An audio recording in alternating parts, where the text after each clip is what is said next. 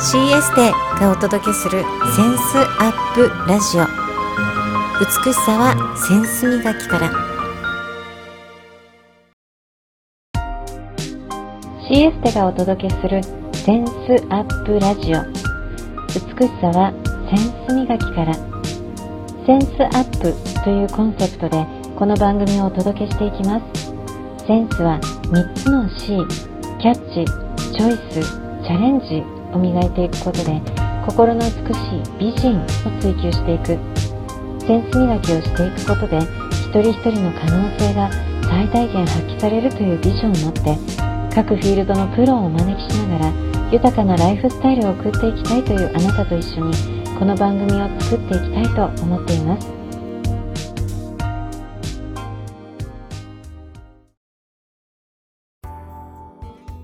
本日のゲスト、劇団コンパス代表、横田博久さんをお招きしています。博久さん、来てくださりありがとうございます。こちらこそありがとうございます。はい、今回はリスタート、リトライするセンスというタイトルのもとお話を伺っていこうと思います。早速、博久さんから現在の活動紹介、アピールを込めてしていただけますか？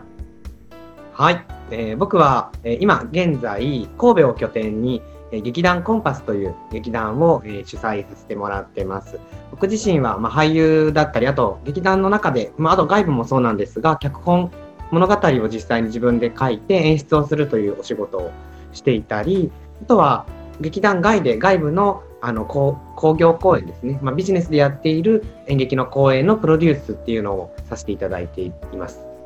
で、あとまあその傍らでいろいろしてるんですけど、まああの介護施設だったりとか保育園に表現を使ったあのワークっていうものをしていただくための講師をさせていただいているっていうような感じですかね。はあ、なるほど。ビジネスの分野でもそういった活動されてるんですか？どういう活動なんですか？まあ、いわゆるなんか皆さんがこう見ているこう舞台の、はい、を作る方、制作側で、はい、予算組もしながらこの公演が成功するためにはどんな仕掛け作りをしていったらいいかなっていうのをお仕事としてさせてもらっている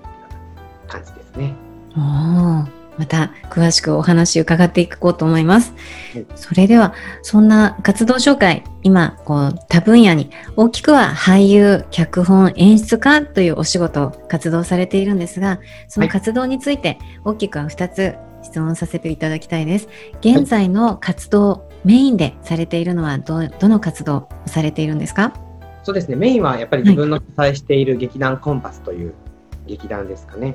で、この劇団もあの、まあ、皆さんリスナーの皆さんと同じように普段お仕事をされている人たちが、まあ、共に劇団員として活動をしていて、中にはそのプロの俳優さんだったりダンサーだったりシンガーだったりというものを、まあ、目指していたり、実際に活動プロとして活動しているメンバーもいるし、全くそういうところの世界ではを目指しているわけではないんだけれども、表現活動を生活の一部として楽しむという人たちも一緒に活動しているような劇団です、はい、そうなんですね。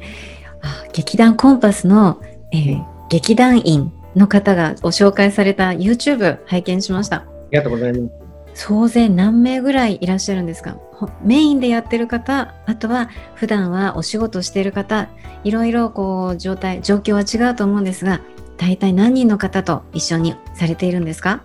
今劇団コンパスは総勢さんじゅうめいこちょっと超えてるぐらいの人数ですね。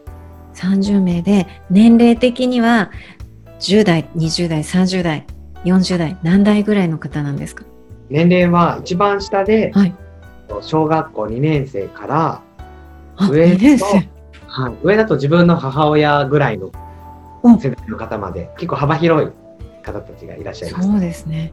へえ、そうするともう年齢に合った役を皆さん持っていただいてるって感じですか？そうですね。僕あのその劇団の作品はすべてあの僕が書いているオリジナルの作品なんですけども、はい、僕自身がまあその当て書きといって、まあ、その人のまあ個性をより引き出せるような役っていうのをあの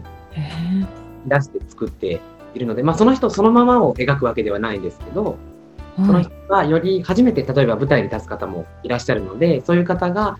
こうその世界観の中で生き生きできるような役をそれぞれに与えているっていうような感じですかね。え、ということはさんじゅうめいの、えー、劇団員がいらっしゃって、はい、で脚本が書かれているのは博久さんで、はい、なのでこう劇団員のことを考えてその一人一人に合った役柄を脚本を書かれているっていうことなんですか？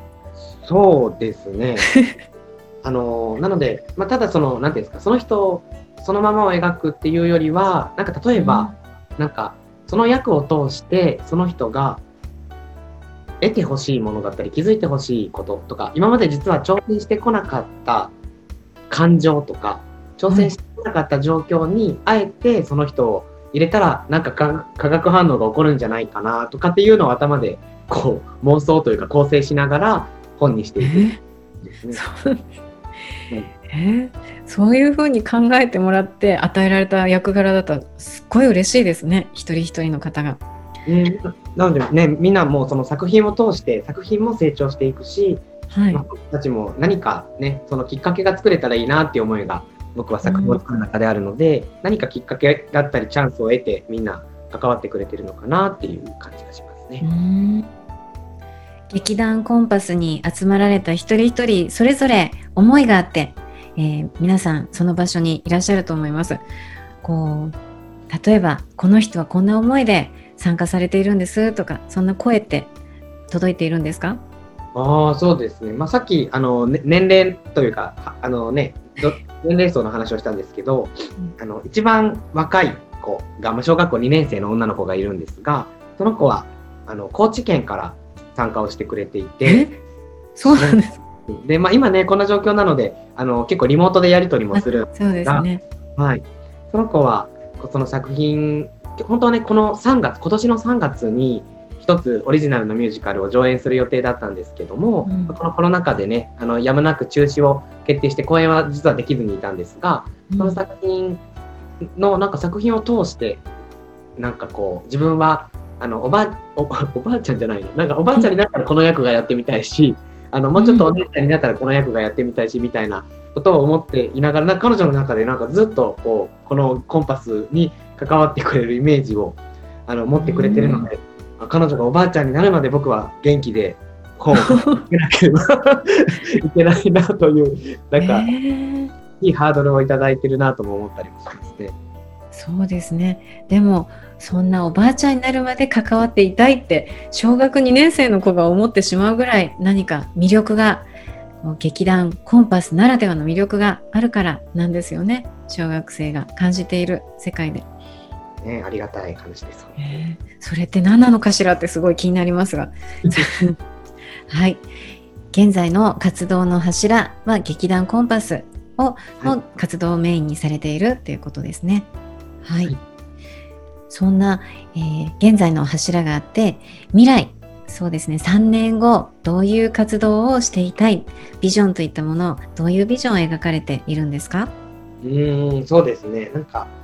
今この劇団コンパスとしてはさんねんめに立ち上げてから、ね、立っているんですけれども、もともとは、はい、あの以前こちらのラジオに出演されていたカズさんっていう、ね、はい、方があの経営されているエンタスというカフェバーでもともと僕がこう表現集団というのを作ったんですね。なのでこのコンパスの大元は実はそのエンタスの中にあった団体で、うん、でその団体をにせんじゅういちねんに立ち上げをしてにせんじゅうはちねんにコンパスをあの改めてリスタートし直したっていう形ではあるんですけれども、うん、なんかこうコンパスのさんねんごのビジョンっていうところで言えば、はい、なんかこの僕たちはこうプロのなんていうんですかね、演劇、劇団とか演劇集団を目指している団体ではないなと自分たちでも思うんですが、え、あ、そう、でもなんかさんねんごにあの神戸と神戸で劇団って言えば劇団コンパスだよねって言われるぐらいの、あのーうん、存在ではありたいなというのは一つありますね。うーん、あ、プロを目指し、プロというプロの集団っていうよりも劇団といえば劇団コンパスだよねって感じてもらいたい、思っていただきたい、地元の方々にですね。なんかその今やっぱりこうプロとアマチュアの垣根がどんどんなくなっていってると思うんです。そうですね。現代そうですね。はい。バーとかいろんな形で皆さんがねこうエンターテインメントに関われる時代になってきたので、はい、そういう意味でじゃあ芸能界に行くことが全てこうプロなのかどうかだったりとかっていうところも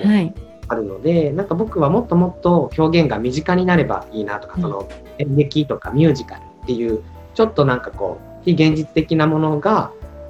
もっと日常になればいいなと思っていて、まあ、その日常になるきっかけの一つがコンパスであればいいなというのを常々思って劇団を作っているんですが、うーんなんか そ, それが一つこう神戸というまず街の中でなんかなんとなくコンパス劇団コンパスって聞いたことあるよねって言われるようにさんねんでしたいなと思います。そうですねえー私あのミュージカルとか劇団を見に行ったのが高校生ぐらいだったんですよ、はいはい、高校生の時に一度見に行って、うんまあ、それっきり全く見に行ってなかったんですけれども、その時得た印象っていうのはもう普段表現しないこう体の動きとか声の発声の仕方とかこうすごい普段は使わないようなものを全て使って、うん会場にいる人たちに何かを感じ取ってもらいたいっていうのが伝わってくるようなそんな劇団でした、えー、なので本当にこう身近にいつも身近にあるわけじゃなかったので久しぶりに劇団活動されている方のお話を聞けるっていうのでまた身近になったらいいなと思っています。ありがとうございます。うーんなるほど。さんねんごは神戸といえば劇団コンパス、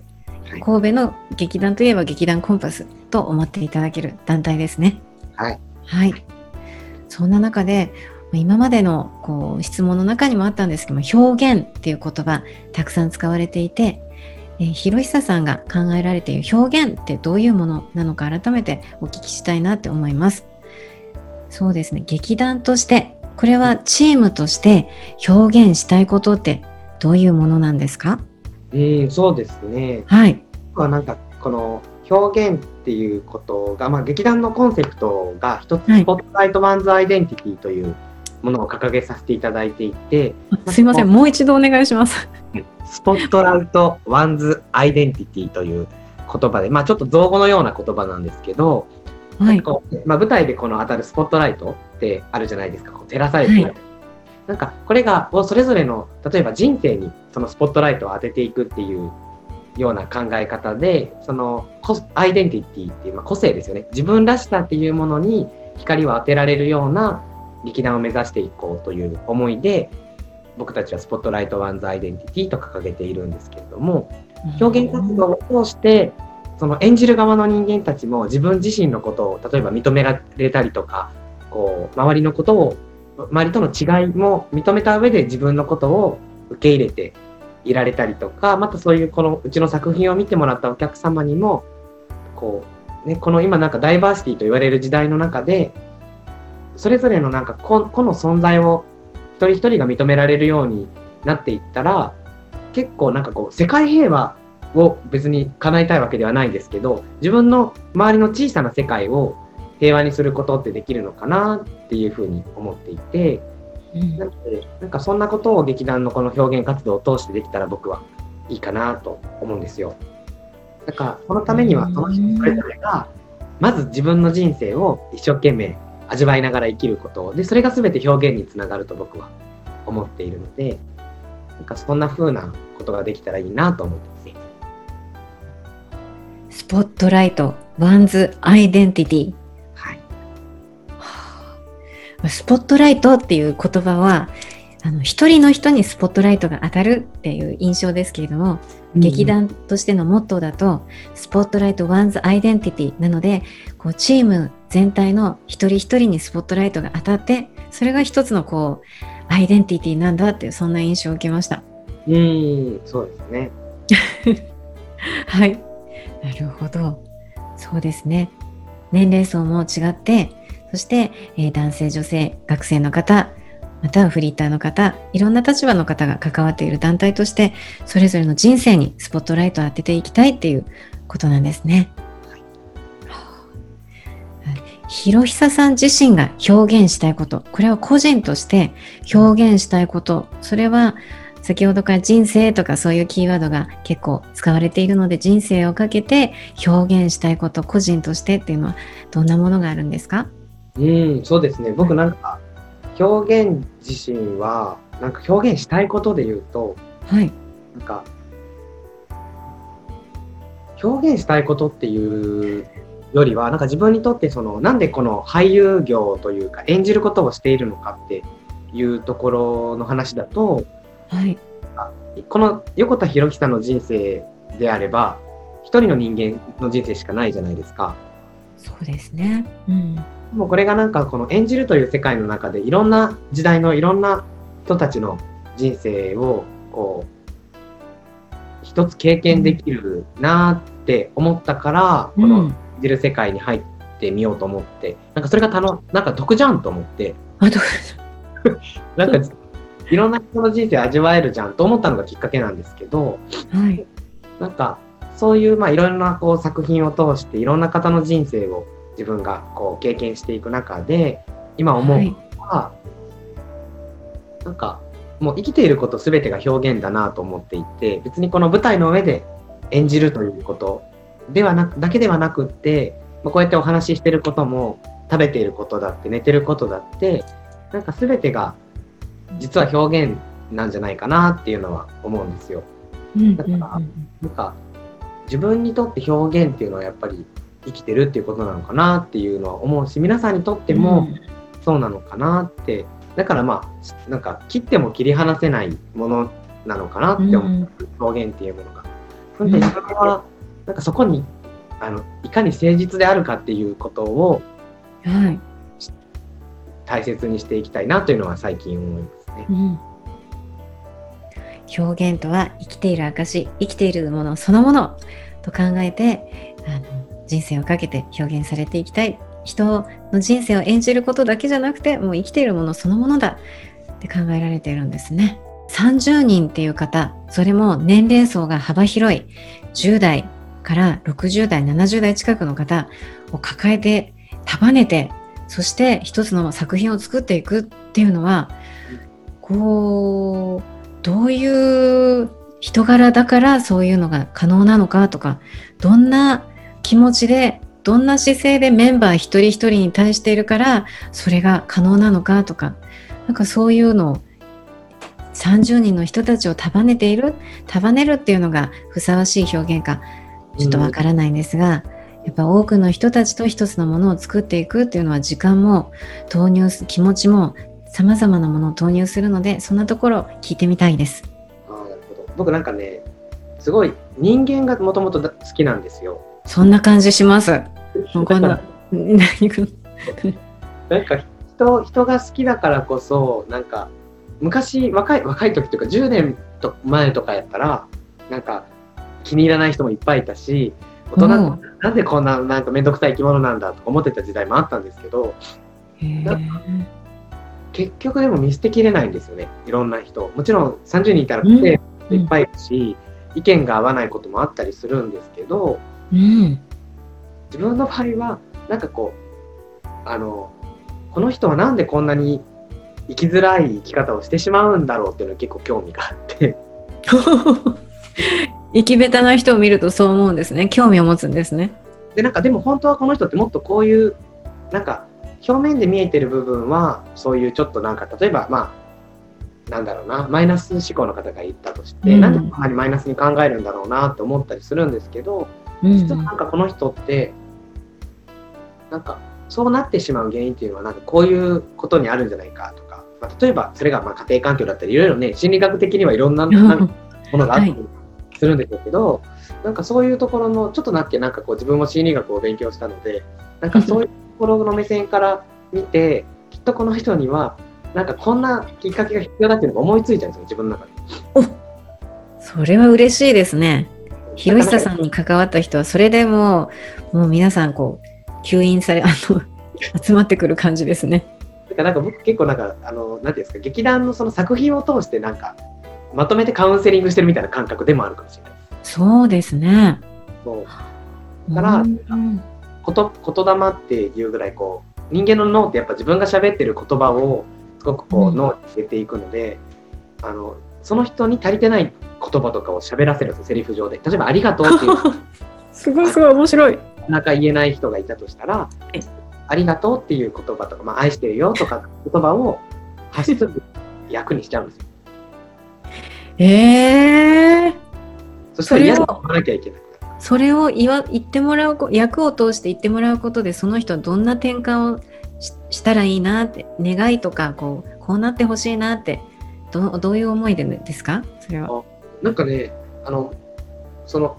変化してほしいなというよりは、はい、自分の中でも割と実験と思って、なんかいい意味で実験と思ってたりもするんですけど、そうですね。そう、なんかね、そのなんだろう、まあでもそのその人が多分普段使わないこう使いたくない言葉と出会った時にすごい抵抗をするんです、うん、この人多分言いにくいし、その時は分からないしとか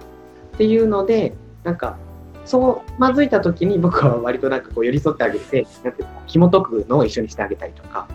うんうんうんうん、今回のセンスがリスタートリトライするセンスとネーミングさせていただいています。これは、えー劇団コンパスの代表メッセージを読みながら、あ、博久さんってこう本当に何度もリスタートしてリトライしてもう何度も何度も繰り返しされて、それでもこう表現活動っていうのをこう突き詰めていきたい、し続けていきたいって思っていらっしゃるんだなって思い、このネーミングにいたしました。博久さんにとってこのリスタートリトライするセンスってどういうものでしょうか？うーん、なんか改めてそういうこう リ, リトライリスタートっていう言葉を自分に置き換えていただいて思ったのは、まあ、自分がその表現法と関わる中でそのリスタートリトライを繰り返してきていると思うんですけど、うん、やっぱりその表現と関わるっていうことを諦めないっていうことなのかなと思っていて、うん、結構こうね、なんかその、まあ、挫折してしまったりとか、まあ、これはひょ僕の人生だけに限らず皆さんこう生きていく中でいろんなことに、ね、自分のやってみたいこととか叶えたい夢と向き合う中で、うん、なんかこう心が折れてしまう時とか弱くなる時ってあると思うんですけど、はい、自分の場合はまあ、あきどなんていうんですか、結局諦めきれないんだから諦めることをやめちゃおうかなって思ったというか、はい、なんかでもうあの関わることは決めているんだから、じゃあそれをどういうふうに関わっていくかっていう考え方をいろいろこうあの変えていくだけなのかなっていうふうに自分の場合は思っていて、いろんな形であそんな表現ってそんなふうに関われるのかなって周りが思うような関わり方で自分の場合はやってきてるのかな。だなのでただの俳優業だけではなくって、うんまあ、いろんな人に顔を出してみたりとか、うんうんうんうん、もう自分の中でこうこれをしなきゃいけないというこだわりがないので、うんうんうん、にとってこれが表現っていうものであれば、はい、全部やっちゃえっていう感覚でやっていたら、うん、気づいたらリトライとリスタートを、うん、そう言われてみたら繰り返しているなっていう感じです、うんうん、すごい、あ、素敵ですね。それもう関わりたい、もう人生かけて表現活動に関わっていたい、でもその関わり方をリスタートリトライを繰り返しながらこう形作っていくっていうのはすごい素敵な、素敵ですね。それありがとうございます。もう関わりつもう絶対関わっていくんだって決めているんですからね。そうなんです。諦める諦める才能がないんだろうなってあ、そうですねなるほど。うーん、なんかもうこれで十分リスナーへのメッセージになっているんですけれども、はい、もうさらにプラスアルファでこの番組を聞いてくださっているリスナーさんへ、えー、メッセージをいただけますか？お願いします、はい。まあね、僕この今回リスタートリトライっていうキーワードをいただいているので、まあ、そんなことも踏まえて何かメッセージをということなので、そうですね、なんか皆さんが今こう、まあね、特に今このコロナ禍っていう状況っていうのが誰も予想ができなくって、こういろいろね戸惑ったりとか不安を覚えたりしてる方って多いと思うんですけど、なんか本当に自分自身が自分のやりたいことだったりとか関わっていたい人たちだったりとか、こう自分が身を置きたい環境っていうものをしっかりと描いて、そこに関わり続けることを諦めさえしなければ必ずあの道は開けるんじゃないのかなと僕は思って、自分は約三十数年の間生きてるんですが、そうなんかそれで実感をしたんですよね。自分が諦めなければちゃんと現実として自分の想像した世界が近づいてくる想像したそうです、そうそう自分が思い描いたものっていうのをなんかもう不安に思っても関わり続けるっていうのが一番の近道だなと思うので、それはどんなもうほんのちょこっとでもいいから離れてしまったらすぐにそこは遠くなってしまうので、少しでもいいからそこに近づくような何か自分で意識をしてい続ければ必ず皆さんが思い描いている未来っていうのはやってくるんじゃないかなと思いますので、ぜひあの諦め悪く自分の人生を楽しんでいただけたらなと思いますはい、素敵なメッセージありがとうございます。本日のゲスト、劇団コンパス代表横田博久さん、ありがとうございました。こちらこそありがとうございました。